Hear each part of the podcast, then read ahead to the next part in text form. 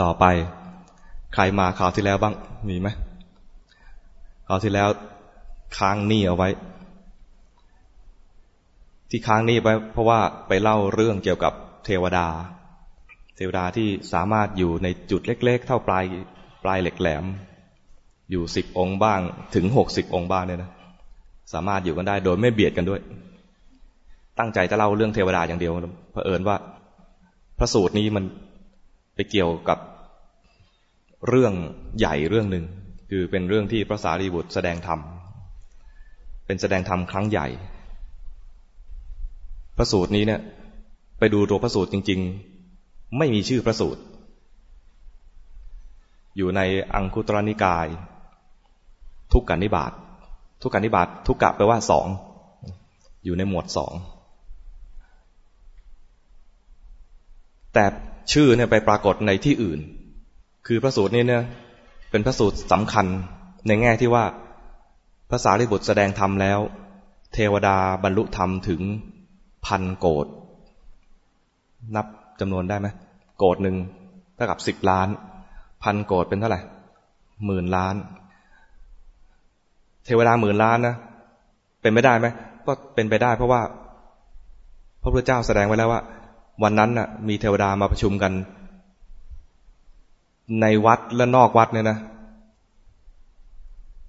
ระยะทางหนึ่งโยชน์แล้วไม่ได้มาแบบนั่งแบบคน ปลายเข็ม ปลายเหล็กแหลมเนี่ยอยู่กันสิบองค์บ้างยี่สิบองค์บ้างสามสิบองค์บ้างสี่สิบองค์บ้างห้าสิบองค์บ้างถึงหกสิบองค์บ้าง ในปลายเหล็กแหลมเท่านั้นเอง แล้วไม่เบียดกันด้วย เพราะนั้น คิดซะว่ามันจะต้องใช้เข็มกี่เล่มมันก็ เอาแค่ศาลาเนี่ยนะเท่าไหร่แล้ว เฉพาะเข็มก็เท่าไหร่แล้ว แล้วเข็มหนึ่งนะไม่ใช่องค์เดียว แล้วที่ว่าพันโกดเนี่ยนะไม่ใช่บรรลุธรรมแค่โสดาบัน บรรลุถึงพระอรหันต์เลย โสดาบันนับไม่ถ้วนนั้นจึงเป็นที่เรื่องลือมาก พระสูตรนี้นะเหตุการณ์ครั้งนั้นเป็นที่เรื่องลือมาก มีเหตุการณ์สำคัญสำคัญที่ พระพุทธเจ้าแสดงธรรม แล้วเทวดาบรรลุธรรมเยอะๆ ประมาณแบบนี้นะนะ มีไม่มีไม่กี่ครั้ง มีตอนที่แสดงมงคลสูตรนี่ก็บรรลุกันเยอะ มหาสมัยสูตร มหาสมัยอีกครั้งหนึ่ง และอีกสองสาครั้งจำชื่อพระสูตรไม่ได้ มีครั้งเนี้ยไปกล่าวในในที่อื่น เรียกพระสูตรครั้งนี้ว่า สมจิตตสูตร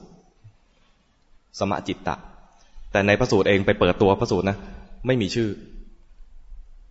บอกแต่หัวข้อว่า ว่าด้วยเรื่อง ว่าด้วยเรื่อง สังโยชน์ในภายในและสังโยชน์ในภายนอก งงไหมควรจะงง ถ้างงเนี่ยปกติ ถ้าไม่งงเนี่ยนะ น่าจะอะไร รู้กว่าปกติ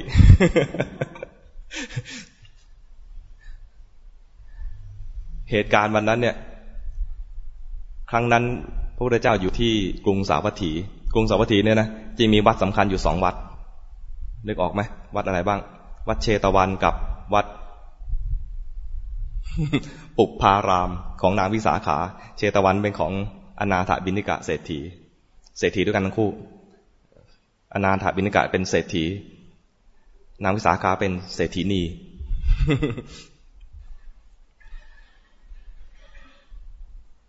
ช่วงที่พระพุทธเจ้าอยู่สาวัตถีเนี่ยนะ ถ้าเช้าปกตินะ กิจวัตรของพระองค์เวลาอยู่ที่สาวัตถีเนี่ย ถ้าเช้าค้างคืนที่เชตวัน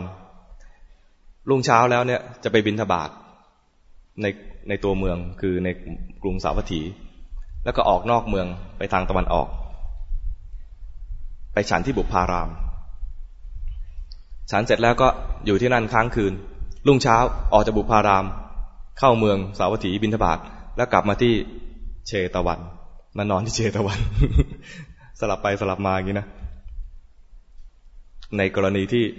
ไม่ได้เข้าพรรษานะถ้าเข้าพรรษาก็ต้องอยู่วัดใดวัดหนึ่ง วันนั้น วันนั้นท่านแต่เช้าเลย เป็นกิจวัตรของท่านเลยนะ ก็เรียกว่าพุทธกิจ เคยได้ยินคนนี้ไหมพุทธกิจ ตอนเช้า เช้ามืดเดินจงกรม เดินจงกรมเสร็จท่านก็จะตรวจดู ตรวจดูโลก ใครเข้าข่ายพยาน สมควรจะไปโปรดใคร